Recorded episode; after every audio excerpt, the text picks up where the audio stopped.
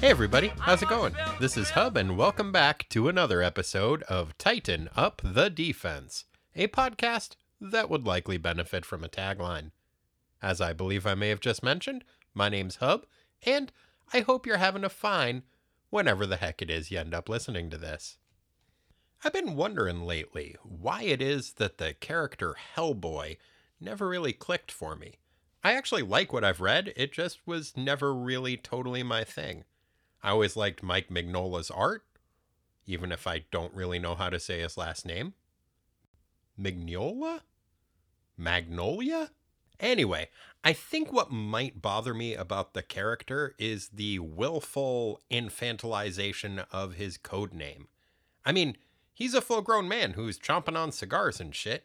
Why does he have boy as part of his name? And then I realized it's because if he changed his name to Hellman, people would constantly be thinking he was talking about the mayonnaise. And that led me to the realization that Hellman is a very funny name for a mayonnaise.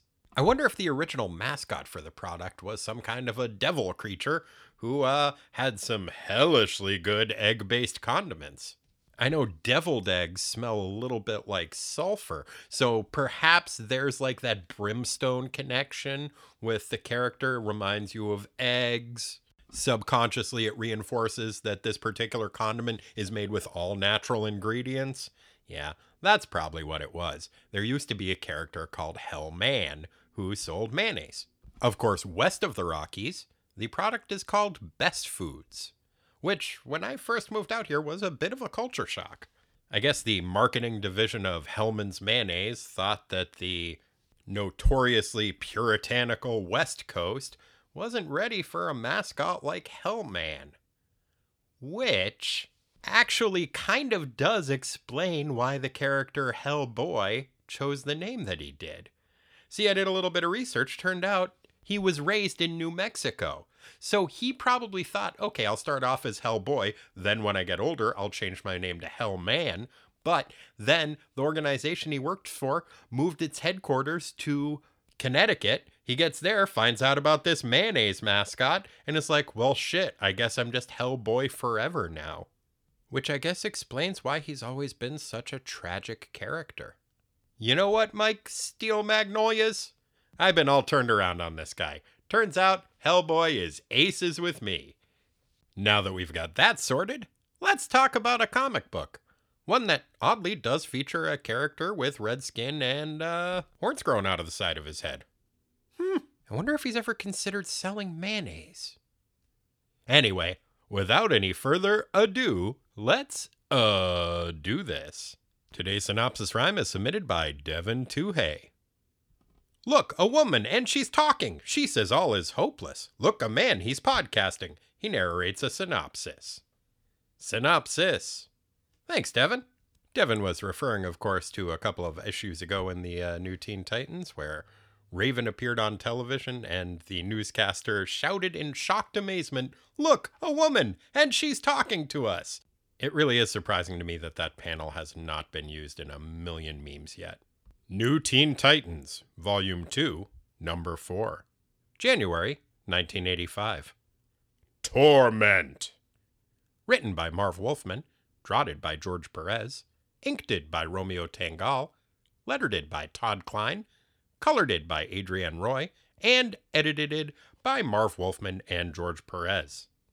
Teen Titan Roll Call Lilith, Nightwing, Starfire, Beast Boy, Cyborg, Wonder Girl, Kid Flash, Jericho, a little, and Raven, sort of. Previously in New Teen Titans. For years, Raven had been struggling to repress her emotions in an attempt to forestall her demonic bad dad Trigon from climbing out of her bird shaped soul tummy and taking over the universe. The adolescent Azarathian empath was already beginning to fail in her effort to let Trigons be bygones when her teammate Jericho's horrific judgment and inability to comprehend the very concept of consent tipped the balance in favor of Trigon's ascent. Raven's sinister sire seized stewardship of the sorceress's soul. Raven disappeared from the Titan Tower, and the whole planet became engulfed in dark, foreboding clouds as the ominous sound of Trigon's disembodied laughter filled the air. Fortunately, former Titan and occasional psychic Lilith stopped by and agreed to aid her former teammates in their search for their missing pal. At Lilith's insistence, the gang re recruited another former Titan, Wally West, aka Kid Flash, whose on again, off again obsession with Raven had been instrumental in his decision to quit the team. The recently retired Rapid Runner reluctantly agreed to assist his amigos in their attempt to aid the erstwhile object of his affection. Lilith suggested that the gang conduct a seance. The temperamentally telepathic teen picked up a pair of rings that Raven had left behind and instructed the Titans to hold hands and close their eyes as she tried to contact their absent empath. The ceremony proved to be a mixed success. Lilith managed to contact Raven, but the avian themed enchantress told her to fuck off. The gang declined the offer to fuck off and instead stuck around long enough to be contacted by Raven's mom, the sorceress Arella, who informed our titular teens that both her daughter and the mystical realm of Azarath were in grave danger. Arella teleported the teens to Azarath, but it was too late. Despite our hero's best efforts, Trigon's forces destroyed the magical metropolis and all inhabitants therein, who seemed oddly serene about their annihilation. Hmm. Lilith started acting more strangely than usual and informed the rest of the group that the ring she had swiped from Raven's room, which were hand me downs from Azar herself, not only protected our perplexed protagonist from being permanently polished off, but could also be used to teleport the gang back to New York so that they could continue the search for their missing chum. Handy. Get it? Because they're rings. The Eldritch fashion accessories worked just as Lilith had surmised, and the Titans and Arella found themselves transported back to the Big Apple. The dimension hopping do gooders found that the city had changed a bit, in that when they left, it wasn't a nightmarish hellscape littered with geological formations adorned with twisted and tortured souls that had been corrupted by Trigon. And now it was. Outraged, the Titans stormed off in search of the individual responsible for these renovations. Be careful what you wish for, Titans. The heroes found that the object of both their new and their original quest was one and the same Raven. Similar to the city itself, Raven had undergone some substantial alterations. Much like her perfidious papa, the previously pallid empath now sported a decidedly crimson complexion and a superfluous set of eyeballs. She informed her former friends that she was now working on behalf of her diabolical dad, who had taken over the planet and was perched motionless on a throne atop the newly calcified Titan Tower, either napping or taking a shit. The probably pooping parent in question was now over 75 feet tall, so it seemed a safe bet that our heroes wouldn't be getting the security deposit back on that T shaped skyscraper. Jericho tried to use his objectively creepy powers to take over Raven's body, so she zapped him and put him in a coma. Hooray! Raven informed her terrified former teammates that her soul had been split in half and that the evil side was now dominant. She intended for the Titans to undergo a similar process.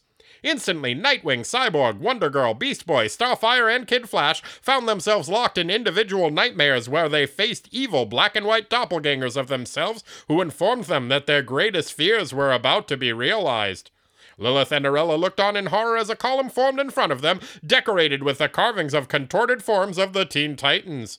The throaty chuckle of Trigon's demonic laughter filled the air as our heroes battled for their very souls. Gad Zooks! What does Raven's extra dimensional douchebag dad find so funny? Will the Titan souls be subsumed by their fiendish facsimiles? And how does Lilith plan on returning Raven to her previously pacifistic personality? Stay tuned to find out. Okay, so I don't know. Maybe like everyone else in the 80s, he keeps one of those Far Side collections near the toilet. Yes, kinda, but maybe not. I've read the issue a few times now, and I'm still a little iffy on that one. And by having her murdered. Huh. Lilith and Arella stare at the weird, twisted up sculpture of the Titans. Arella's super freaked out, but Lilith is oddly serene and acting more enigmatic and aloof than she has since her early 70s appearance when, due to a miscommunication with the art team, she was written as an unfortunate Asian stereotype. Yeah, Evil Raven hovers in front of them and says, my dad Trigon is the bestest, most evil dad in the universe. He's already given the whole planet a makeover and turned it into a writhing mass of tortured skulls, beige rocks, and demon skulls, and I think it looks neat. There's nothing anyone can do to stop him. Now go away and let me corrupt the Titans so they can join my dad's forces, or I'll murder the both of you to death. Lilith is like, Nah, we're good. As Lilith and Raven engage in this spirited and nuanced debate, the rest of the Titans engage in an internal struggle as they face evil Xerox versions of themselves.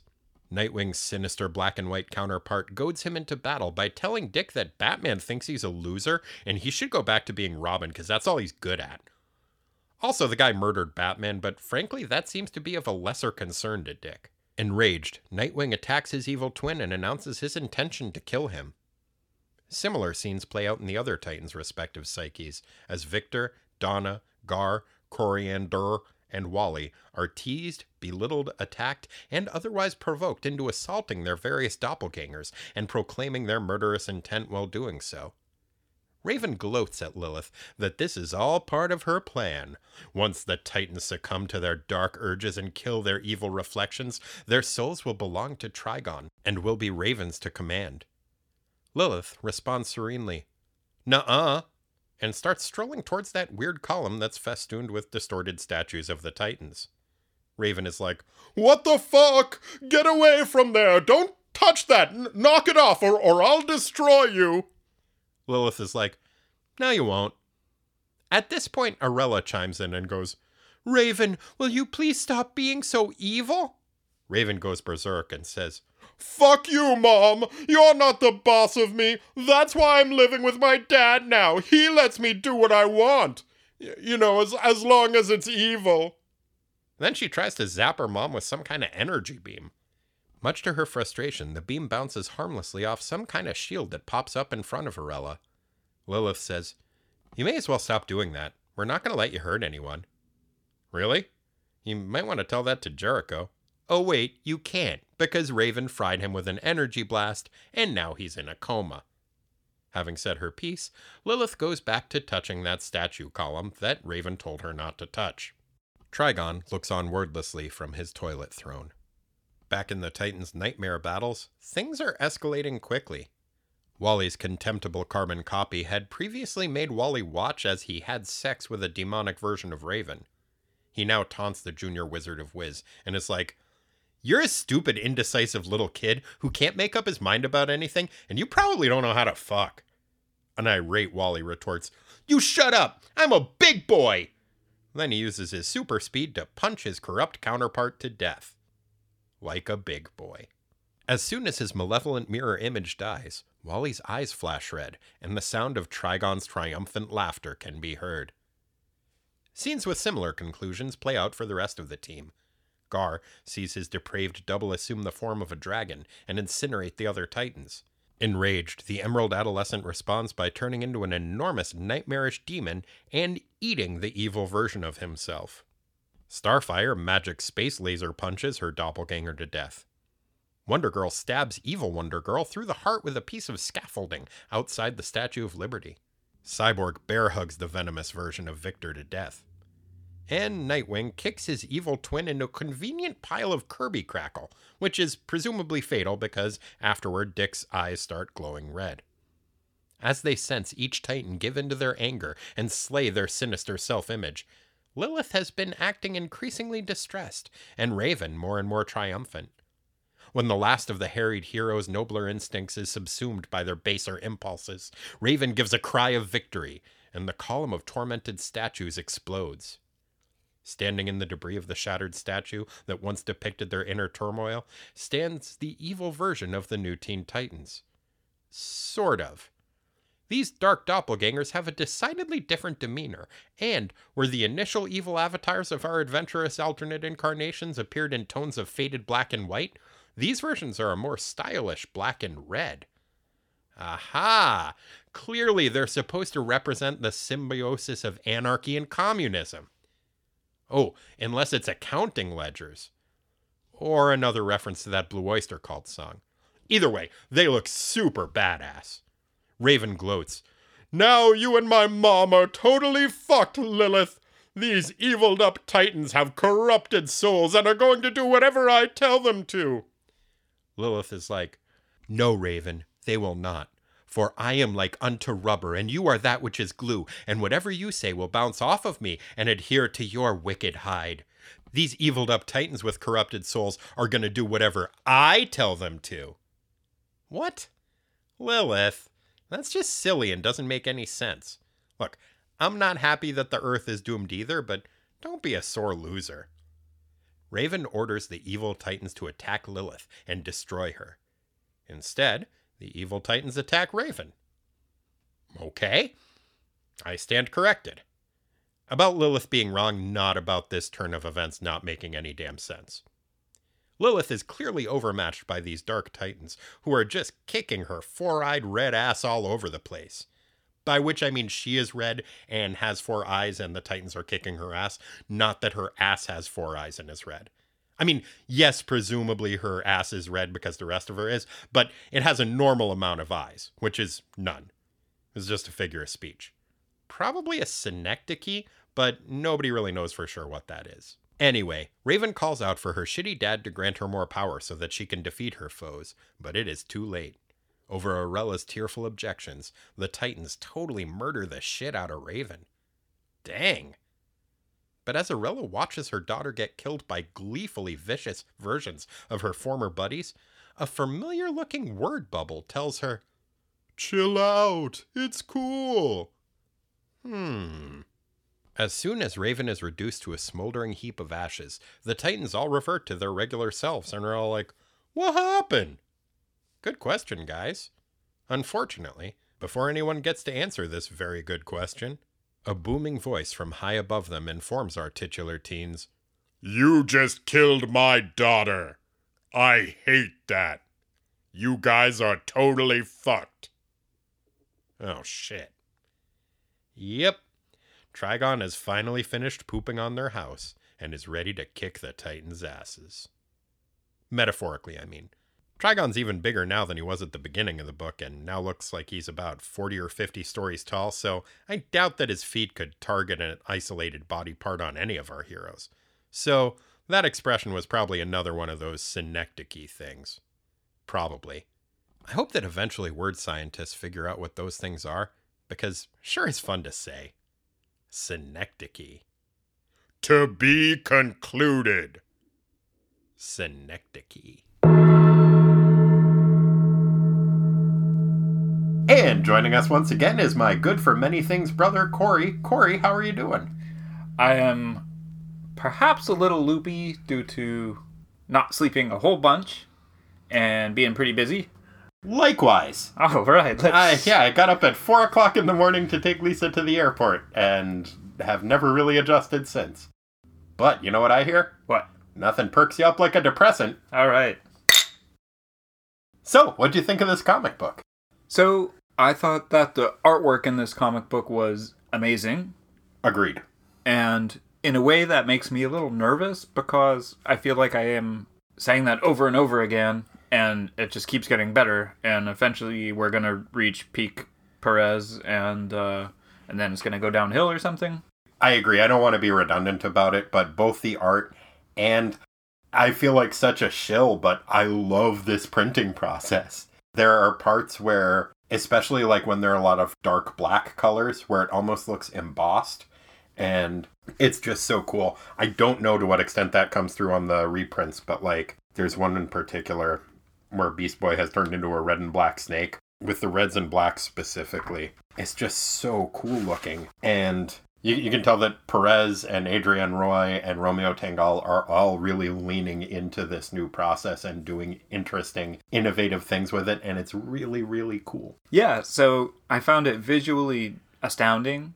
Story wise, I felt like it was really just kind of drawing out the same stuff that we had in the last issue, which frankly was enough for me in the last issue. Like, It's confusing. I don't have necessarily the same issue with the pacing. I feel like it's a big story, and so I don't mind it being drawn out. Honestly, this is the first issue in a while, and I'm sure this will not be the case because it never is. But reading it, I was like, I don't know if I have enough to say about this to fill a podcast. it'll work itself out. Maybe you can fill the space by telling me what the hell happened? I don't understand the ending of this at all. I don't understand most of what happens in it. I I'm in the same boat. Hopefully there will be a reveal in the next issue of exactly what was going down, but so far all I can get is that maybe Lilith and it seems like she maybe has Raven's good side living inside of her. Does that seem like Yeah. a reasonable assumption? Yeah, we had chatted about that Yeah. last time being a possibility, but it seems like in addition to that, she got all of the Azarathians or their wisdom. Yeah, Two? I th- maybe that would make sense in in terms of the way this is coming out. But it's like the good guys are doing the bad guy mastermind move from a movie or from like Brother Blood, where it's like the protagonist manages to foil. 90% of the plan and it looks like they won and then at that point the bad guy's like oh no no i wanted you to defeat me up until this point that was all part of my plan that doesn't make any sense because why would I try so hard in the beginning? Wait. Except for this time it's the good guy doing this instead of the bad guy doing this. Well, was Lilith even part of the Brother Blood deal? No. So No, it was parallel evolution on her part. Maybe she saw about it on WUBS. yeah, she probably checked it out on Snowstorm. Mm-hmm. Good old Wubs. This is totally tangential, but we had joked about the name WUBS before and how they came up with those call letters and stuff. Mhm. I think it's a reference to the movie Network. I Oh, watched that the other day, and the network in that is called UBS.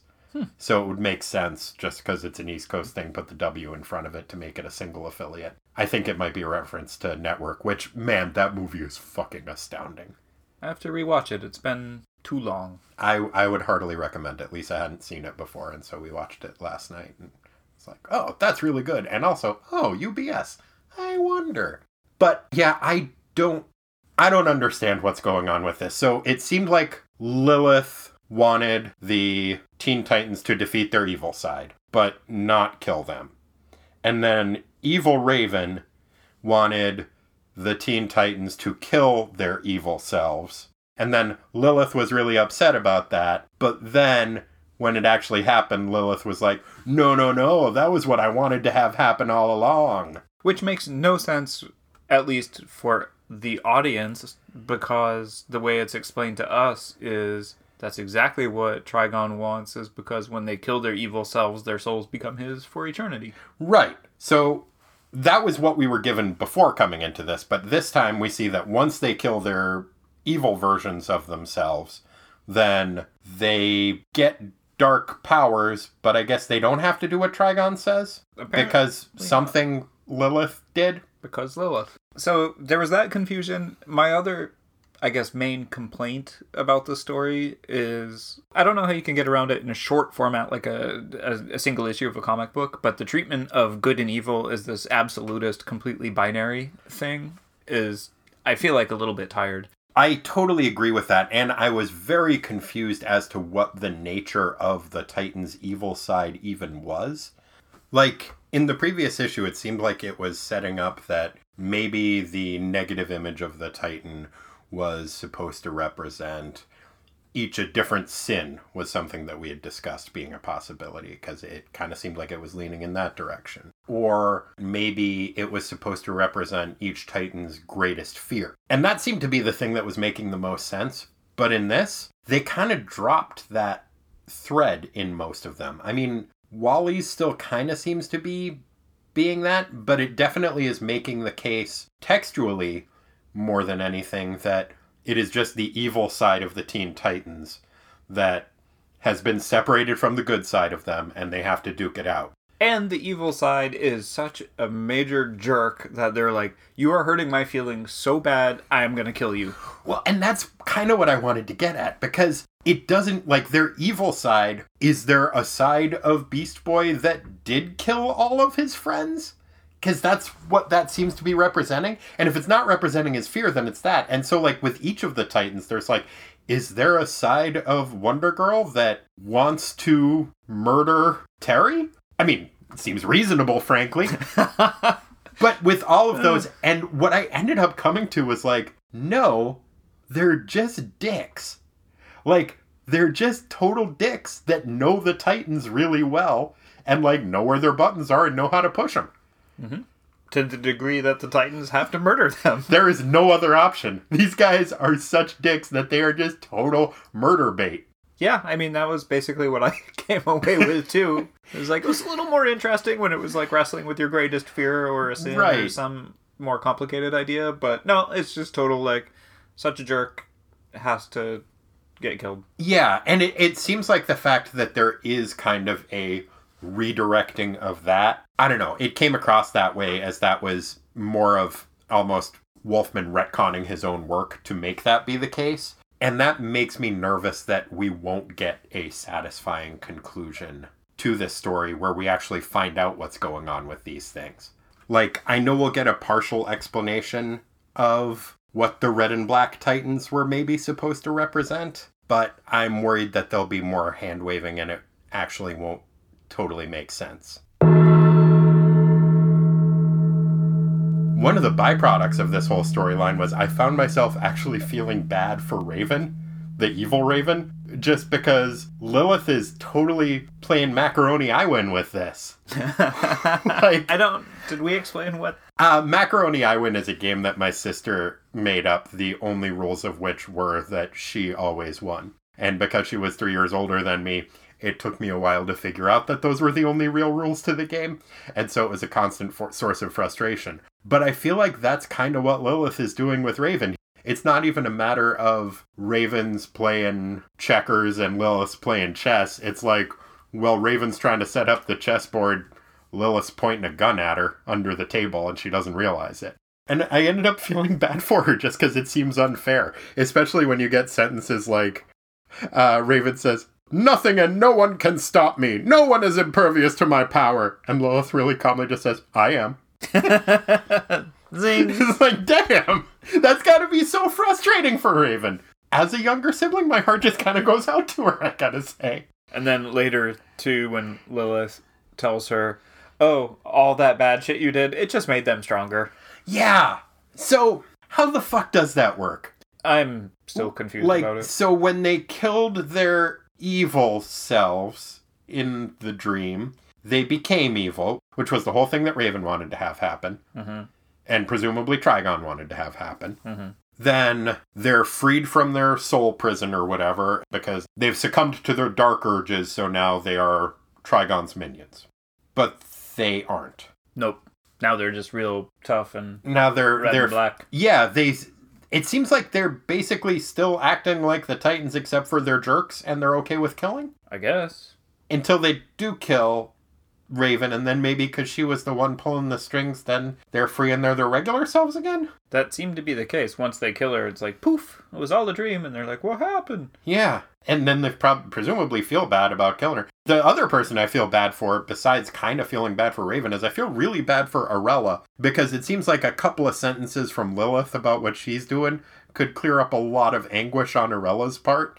Unless there's a particular reason she needs to be kept in the dark about it. It seems like just be like, hey, I'm not really killing your daughter. Mm-hmm. She's going to be okay in the end. I, She, I she's living like in my soul tummy. that would have meant a lot. Yeah. But instead, Arella's like, "Oh my god, don't kill my kid!" and, and Lil's like, "No, it's cool. We gotta yeah. just chill out. Take a chill pill."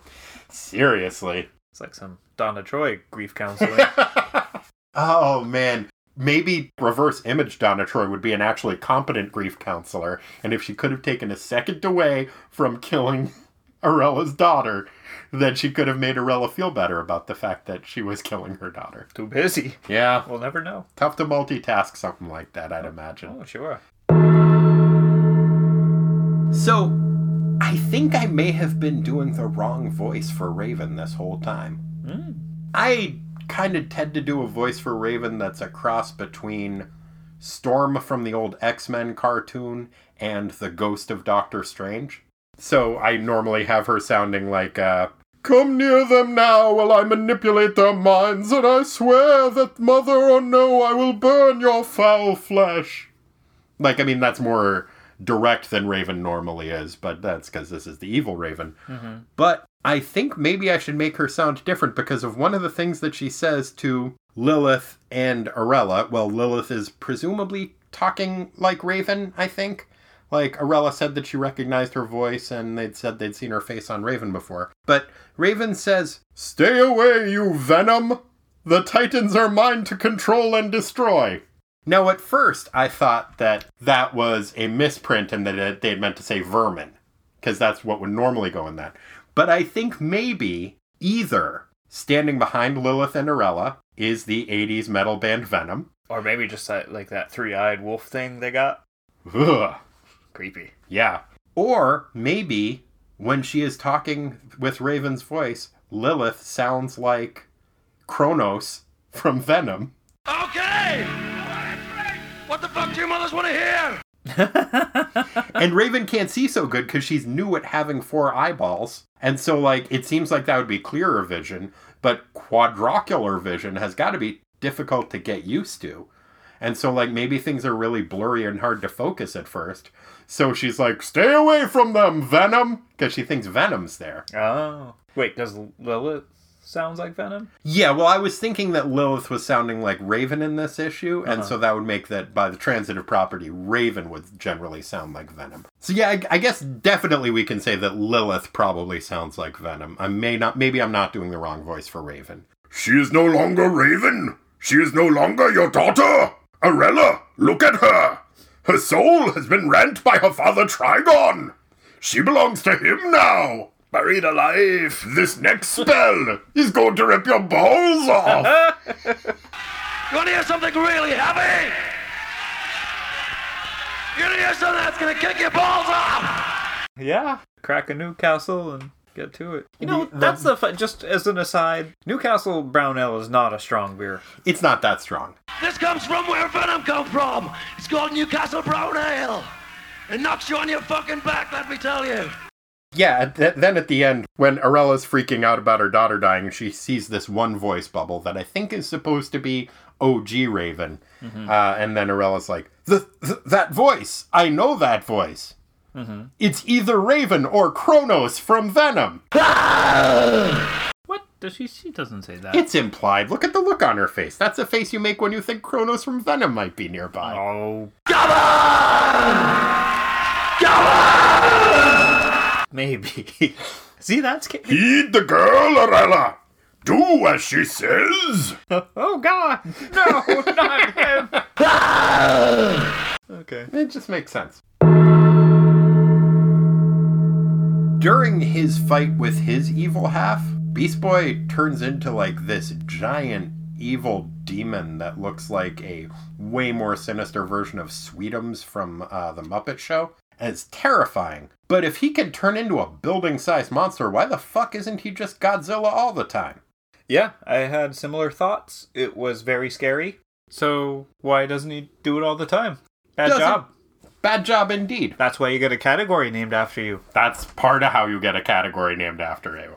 The other part of how you get a category named after you is having like a regressive loop of you being constantly insecure and then you going around and sexually harassing people. Which brings me to the next thing I wanted to bring up. It's not Beast Boy doing that this time. He seems fine in this issue. But we are treated to what I think is supposed to be a cathartic moment of Wally West saying that he's not going to be indecisive anymore and he's ready to take action, even though that action is him killing his alternate evil self, which I guess makes Raven stronger, but then it doesn't. But his arc of being indecisive and then finally reaching a decision has been done so many times that I feel like it's his version of Beast Boy being insecure.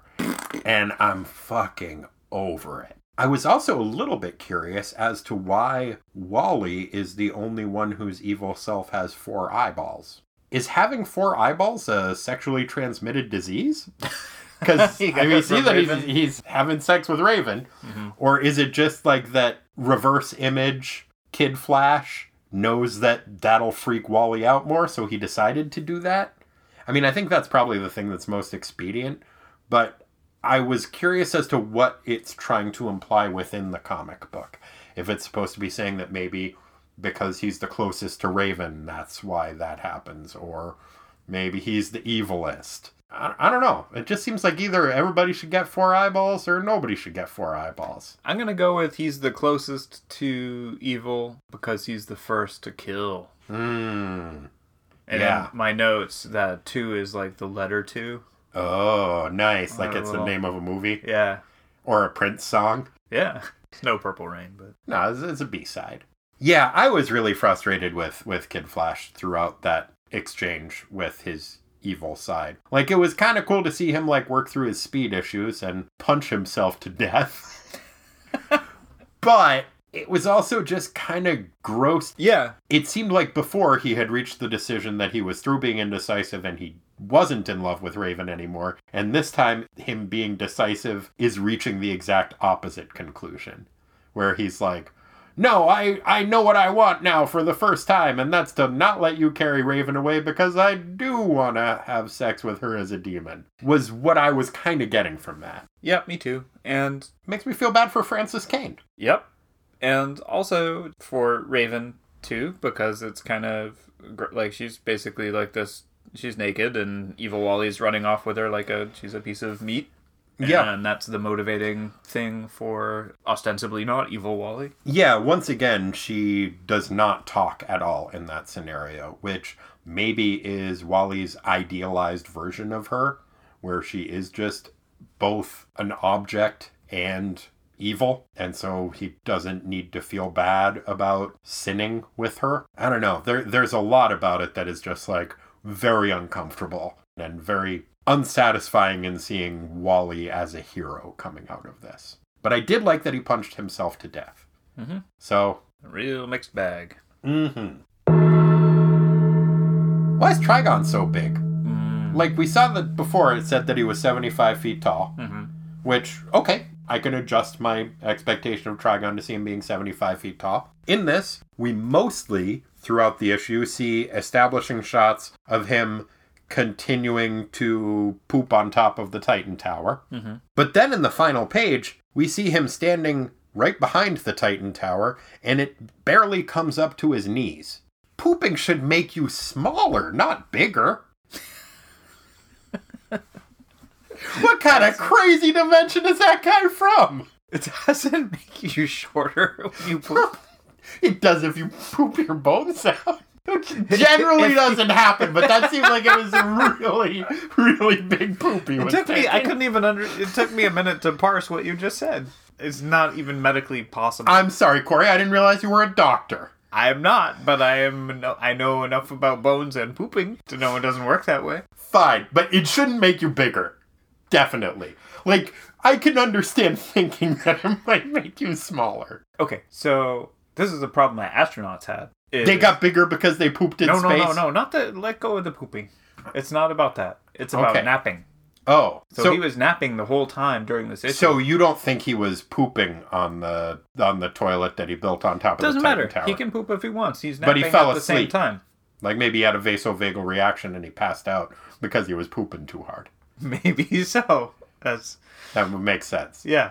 Regardless, gravity is compressive. Right. We spend most of our time in a upright position, either seated or walking around. Oh, okay, yeah. When you go to sleep at night, you wake up in the morning, you're actually taller and longer because your bones have had a chance to your spine is decompressed and everything, Right.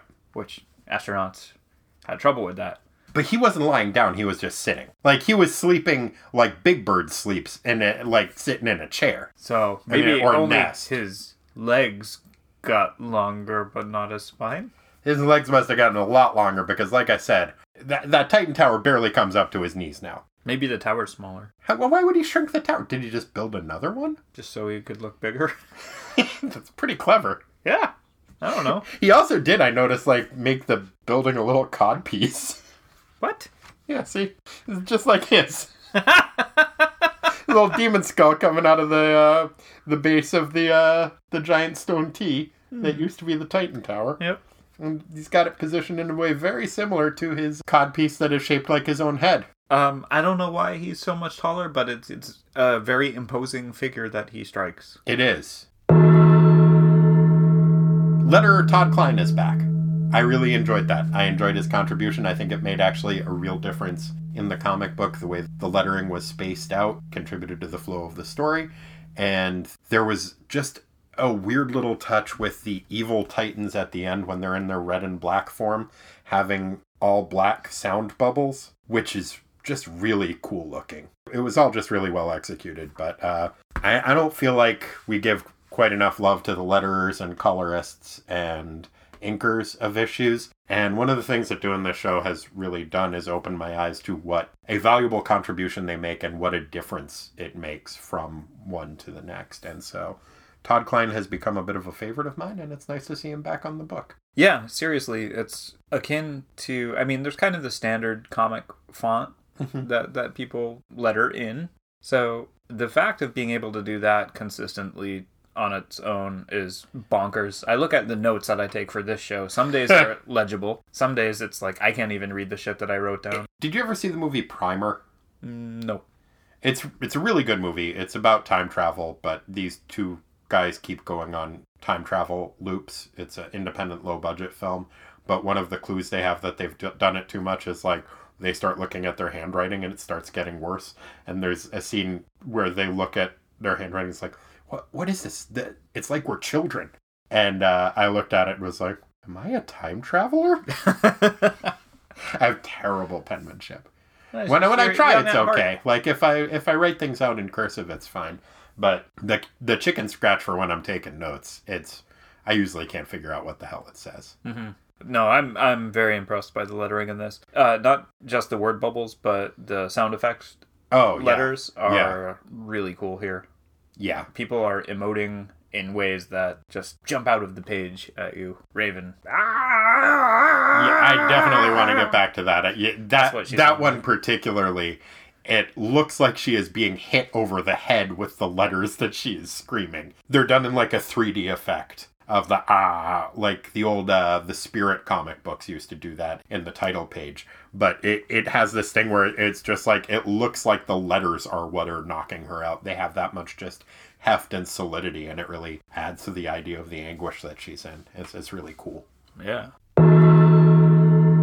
Is there anything else you want to talk about before we get into the minutia? No, I think that covers it. I just and I hope that they ring sense of the conclusion to this. Like you said, maybe there'll be some reveal, but at this point, I am worried it's gonna be a you know that they woke up and it's all a dream kind of answer. Oh, gosh, I would hate that. Mm-hmm. Did I talk about the sequel to Rosemary's Baby on this show before? I believe so. God, it pissed me off so much. Just in case I didn't, in the 90s, Ira Levine, who wrote the original Rosemary's Baby, wrote a sequel to Rosemary's Baby. Obvious cash grab. The book pissed me off so much when it got to the end. This is a spoiler, but I'm not apologizing for it. You're welcome for this spoiler. You should not read this book, and if you do, it should be with the foreknowledge that this is how it ends. Rosemary wakes up, and it was all a dream. Not just the sequel, but the original Rosemary's Baby was just a dream too. Such bullshit. I'm, I'm angry That just shouldn't be thinking allowed about it. for a book that people pay money for. Shouldn't Oh. be allowed to end it like that. the only book that I read that pissed me off a similar amount was there was a Steinbeck reinterpretation of La Morte d'Arthur, which I was like, this is perfect. I love Arthurian myth. I love Steinbeck. At first, it didn't make any sense to me, but then I was like, oh, kind of misogynistic story about uh, how a evil woman ruins everything that was going great. That's totally a Steinbeck book. It was really, really good. And then I got about two thirds of the way through the book, and it just stopped. And the rest of the book was just footnotes about why that book was never completed. Oh, bad. It got right up to when Lancelot and Guinevere were about to hook up, oh. and then the rest is just letters back and forth between him and his editor about why he wasn't finishing the book. That is fucking stupid. How can you publish that? It pissed me off so much. If you publish it, you put a big fucking sticker on the front that says half a fucking book. Yeah. Well, okay. The, the are- only thing that will soothe my frazzled nerves now is the dulcet tones of Rick. Rick, would you mind singing us into the minutia? We got minutia. It's not the biggest part, it's just minutia. Like Corey eating farts, we got minutia. Time to sweat the small stuff. Thanks, Rick. Corey, Yep. what was your favorite sound effect? Ah! I'll allow it. There's not honestly a ton to choose from in this issue. We have a bunch of screes. Arg is written like a sound effect. We discussed the way that it was written up. I don't think it quite counts as dialogue because of the way it is presented. The other piece of almost dialogue that is presented like it might be a sound effect is Raven yelling, Father! which I have to believe is in a oh, Danzig voice. Oh, man, she Danzigged it up. It- It's just look at look at the font. It looks like a Danzig font. I think it was you who pointed out to me that if you listened to the song Mother with at like face value, Mother gonna take your daughter out tonight. Mm-hmm. That's your sister, Glenn Danzig. weird. Yeah, not the weirdest thing about Glenn Danzig, but weird. Have you seen that video of him sitting in front of his bookcase, crouched down, talking about werewolves? Yes, I have. So good. Does he have a fountain or a pond? There's some weird. I mean, I assume that's where he gets his powers from. Oh. Yeah, that's the sound effects. You got an arg, which we talked about a little bit before, and a Father! This is a little Billy Idol, but I'll I'll accept it. Thank you. I was doing Glenn Danzig from the Power and Fury Orchestra, not from the Misfits.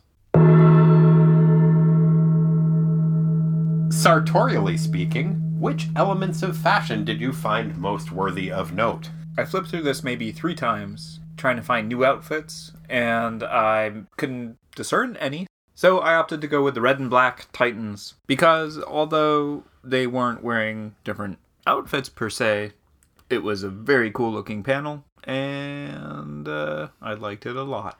Okay, it was a good look for them. Yeah, I had a similar problem to you. We didn't get any new outfits for anybody in this. But there was one that I feel like we kind of glossed over before, which was Cyborg's outfit. And I don't really want to necessarily talk about the detail of it. We've certainly seen Cyborg's outfit before. It is essentially a silver one piece bathing suit. But why the fuck is he wearing it if he doesn't have any robot parts? Like, I just took it at face value, like, yeah, well, that's how Cyborg dresses, so that's how his evil side dresses. In the scenario set up by his evil side's existence, his evil side is fully human, which means he doesn't have any superpowers, and he doesn't have any robot parts to conceal. So he's just wearing a silver one piece bathing suit around in Central Park. That's a weird thing to do. Well, the alternative to really piss off Cyborg would be going nude, Sure. and that probably would have gotten him locked up, evil Cyborg or no, so he's got to put on the onesie. I guess that makes sense. He could have also just put on clothes. Well, then how would you see his humanly muscled legs and whatnot? I guess that's a good point. Tough but fair. That's what I aim for.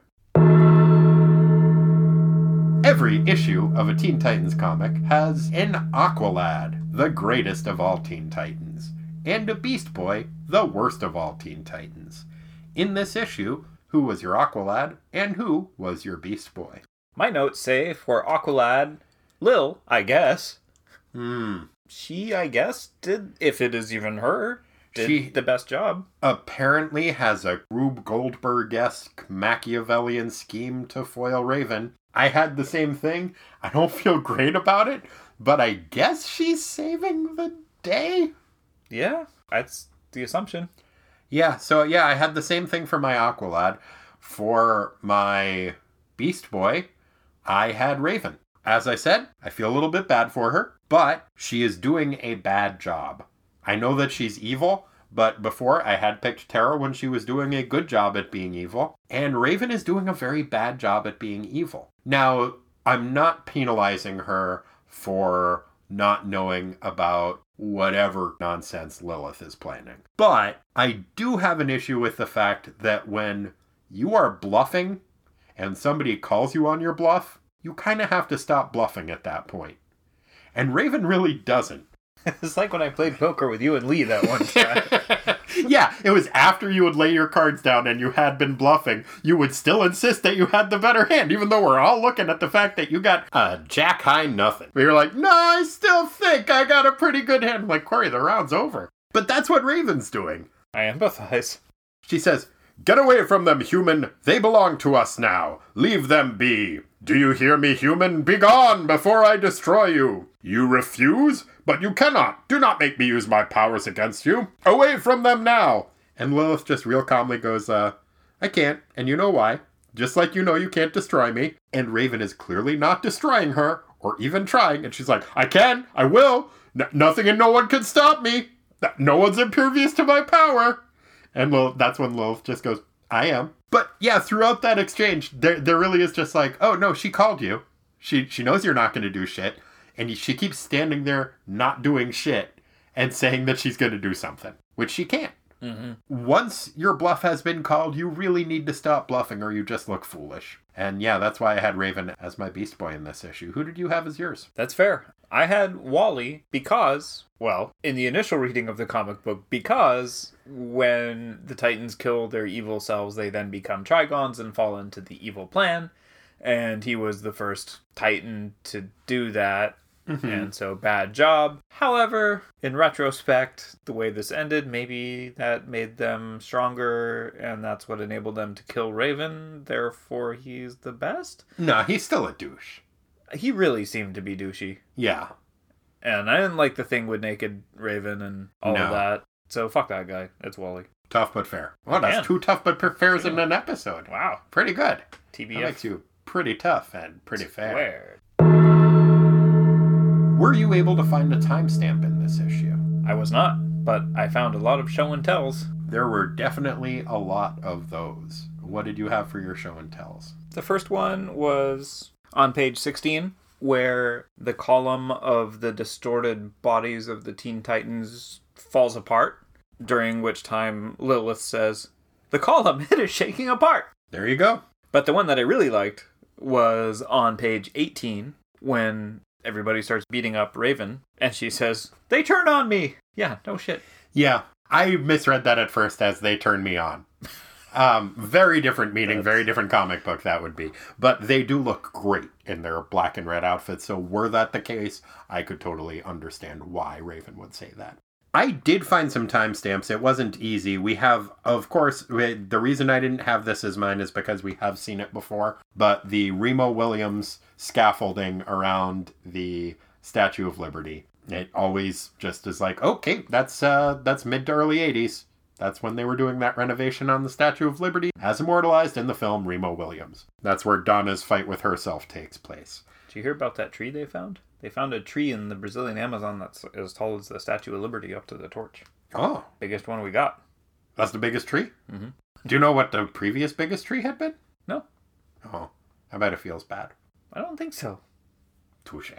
But the other timestamp that I had is kind of a rarity. I, I try not to do these, but it's a comic book in universe specific timestamp, which is Nerd.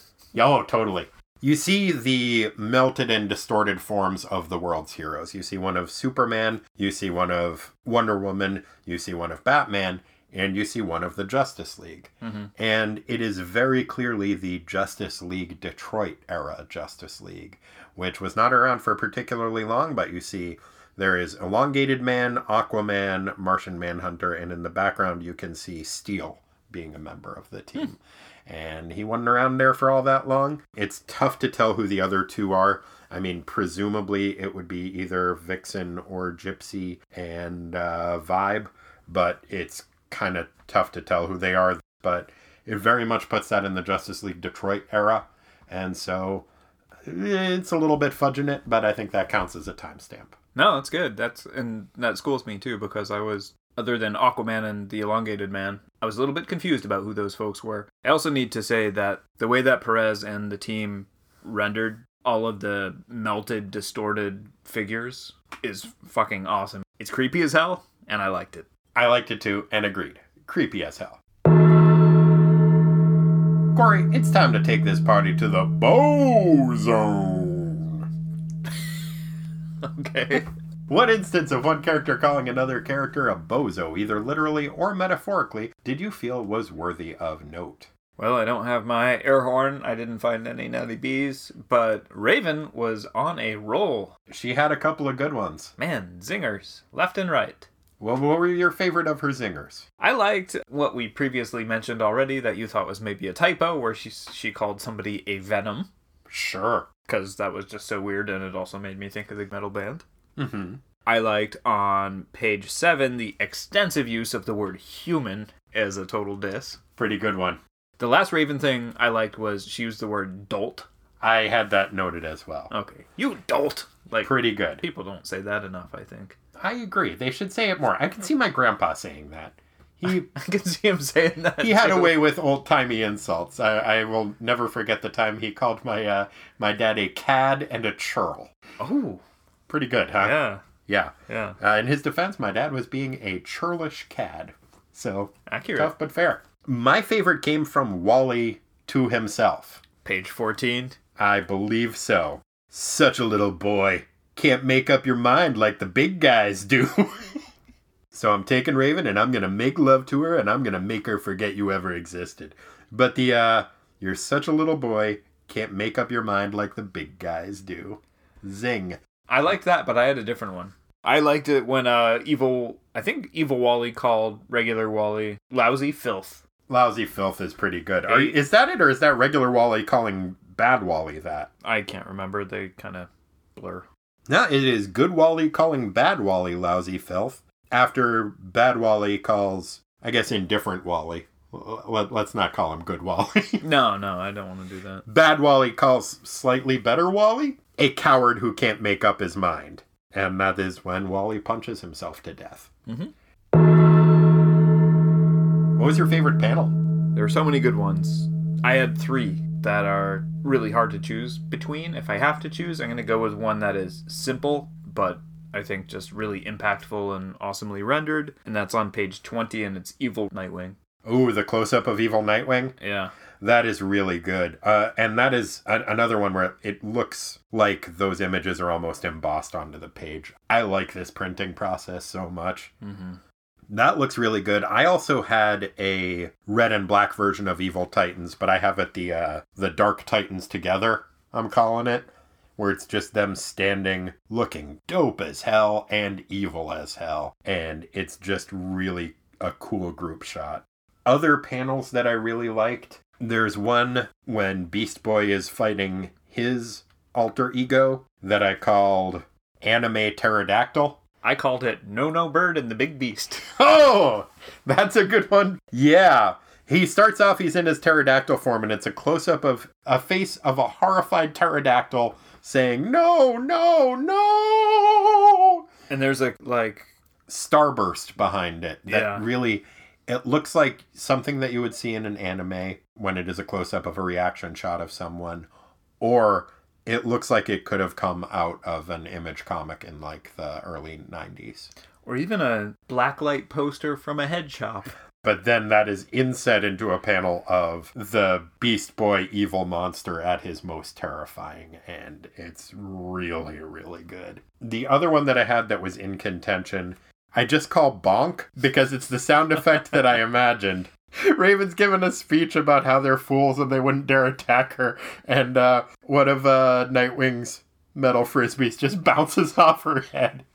And it was such a moment of unintentional comic relief that it really, really just cracked me up. It's just such a silly thing to attack a world destroying level evil person with. Just like, "Eh, I'm to throw one of these metal frisbees at her head. Bonk! Yeah, like you said, unintentionally comedic. It cracked me up real good when I was reading this, and uh, I don't know, man. I don't want to play Ultimate with uh, Nightwing though, No. or really with anybody because I've never played play- it, and it seems hard. Yeah, I think I would be bad at it too. But did- especially not with him. I always have the thing where the frisbee goes at a weird angle. Yeah. It's difficult to get a good throw. That's how they say it. I think. Yep. The pros. Yeah, they call it, uh, Oh, good throw, man. maybe they'll say, uh, nice frizz. Way to be. But do you see? Then you call did- them by their last did? name. Frisbee. Oh, no, that's nice. I, I missed that. I'm sorry. It was too It subtle. was subtle. It was too subtle for me. Yeah. Well, Corey, I have but one final question I must put to you. Mm-hmm. Wapoot! What is Aqualad probably up to in the year of our Lord, 1986, and the month of our Lord, March? Wapoot! Right. So, you will remember that fateful day when Aqualad made that bad bet with Aquaman about the tennis match between Chris Evert and Martina Navratilova. Of course, I think we all remember that fateful day. He had to clean the whole dome of Atlantis. The whole dome.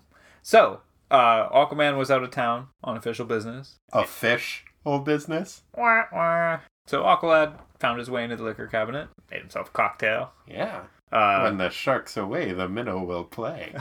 oh, you know, got a little bit into his cups and was ruminating on that painful loss and was kind of starting to feel a little cranky about it and uh, you know started perusing the uh, the sports journals like he does mm-hmm. and um, realized that Martina Navratilova was the first tennis player ever to be paid more than 10 million bucks.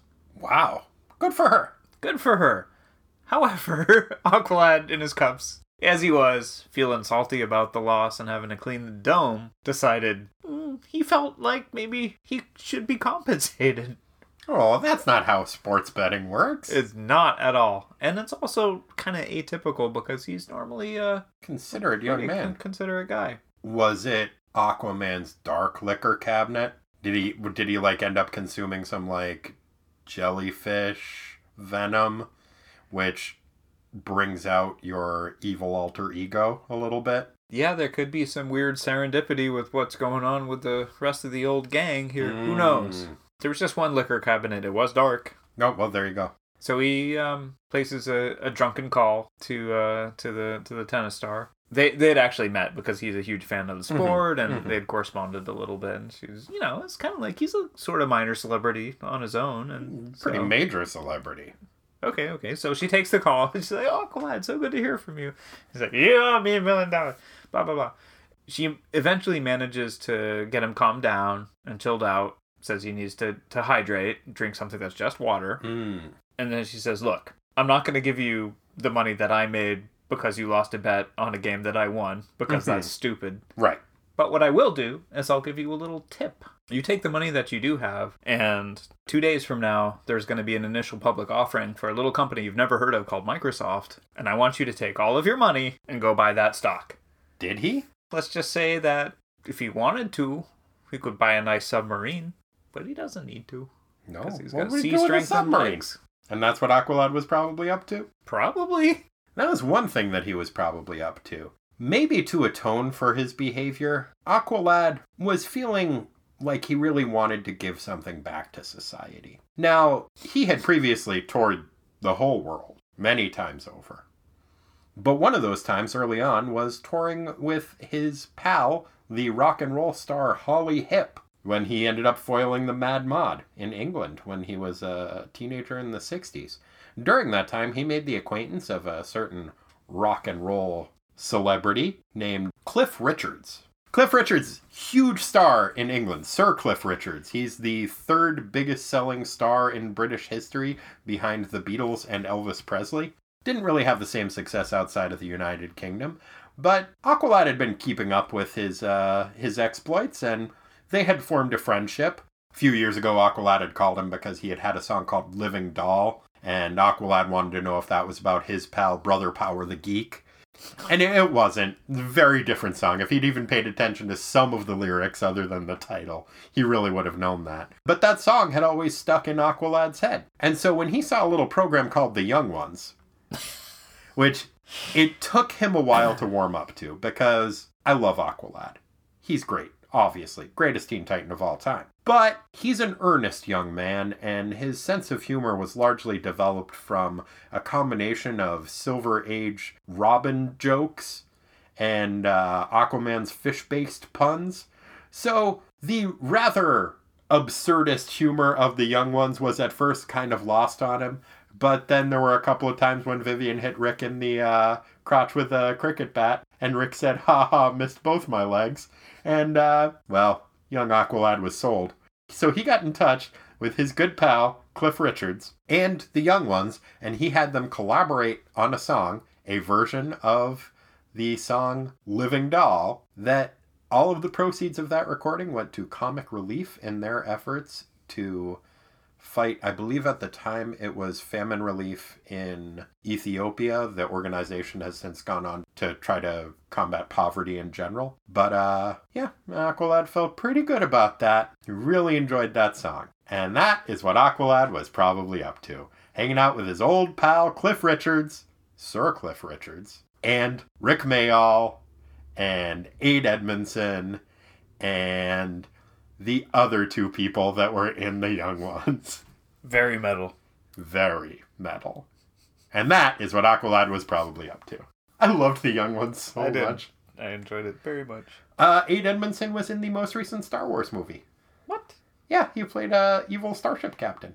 He only had a few lines, and it took me a while to recognize him. But I was like, "Why does that guy look? Hey, that's Vivian.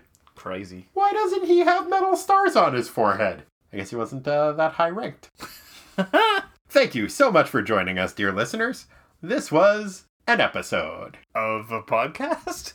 We'll see. You'll have to let me know how disjointed it sounds. Finley was barking throughout the entire thing, so the editing is going to be a bit of a Herculean task. Mm. I started off that sentence in a way that uh, I didn't really know where to go with it. No, but you wrapped it up. Thank you. Like a big guy. yeah.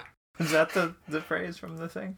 Yeah, that was the phrase from the uh, safe sex commercials of our youth. Wrap it up like a big guy. no, the insult. yeah, no, he, yeah, he's, you can't make up your mind like one of the big guys. Big guys, that's Yeah, it. Yeah. yeah. No, the Um, 80s commercial was Wrap That Rascal. Oh shit, I forgot about that is way worse than even wrap, wrap it up like a big guy. Ah, they're kind of equal, I guess. Wrap that rascal up like a big guy. Uh, that's not staying in, probably. Probably best. It We'll doesn't. see. Thanks so much for joining us. If you'd like to get into touch with us, you can do so at ttwasteland at gmail.com. If you would like to find us in other aspects of the internet, man, we are all up in the internet's business. We are on Facebook. We are on Tumblr. We are on Instagram. Lisa runs that site. We have a LinkedIn profile. Uh, I think one of our listeners made a Grindr account for us. Don't know how that's going to work. So, yeah, I had always thought that uh, if the show was going to be on a dating platform, it would be a Sea Captain Date. But uh, With Sea Captains only? yeah, it is. I thought it was called Sea Captains only, but it is called Sea Captain Date. But it's where you go if you want to date a sea captain. Only sounds way better because then it sounds like it's just exclusive. I think it is sea captains only, but I think like ending it with only might be proprietary for uh, farmers only.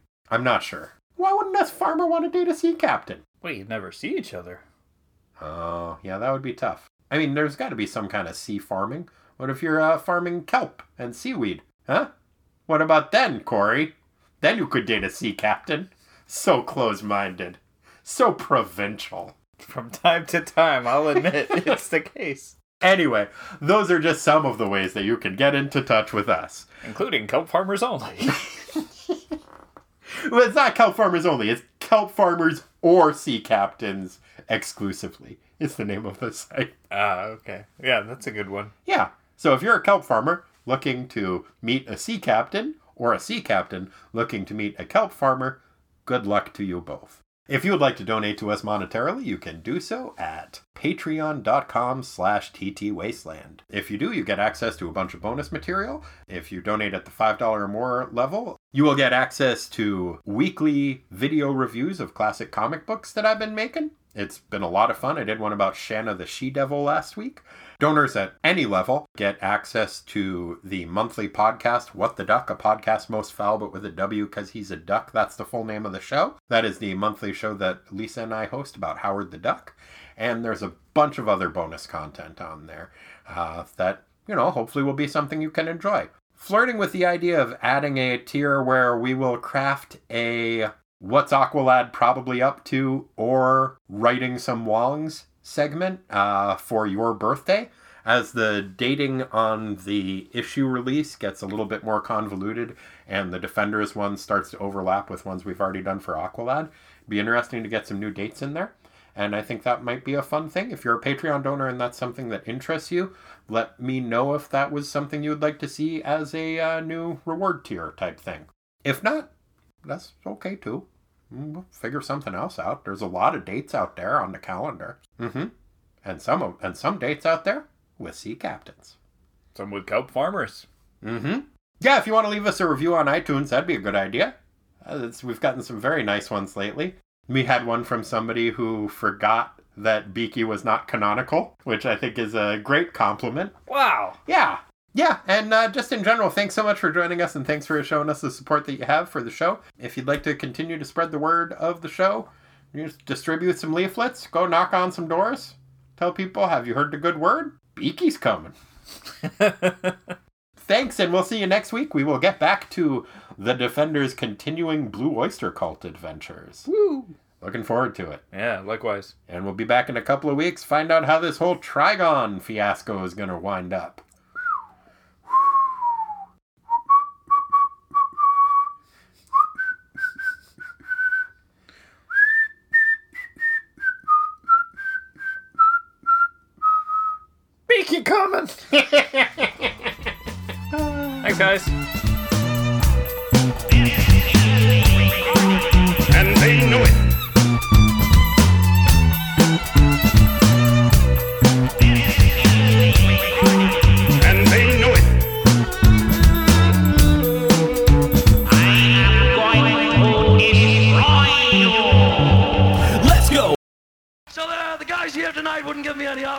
Stage, so uh, I brought my own. Want a drink? No, I think this is a bit too strong for you guys. I don't think I should give you a drink.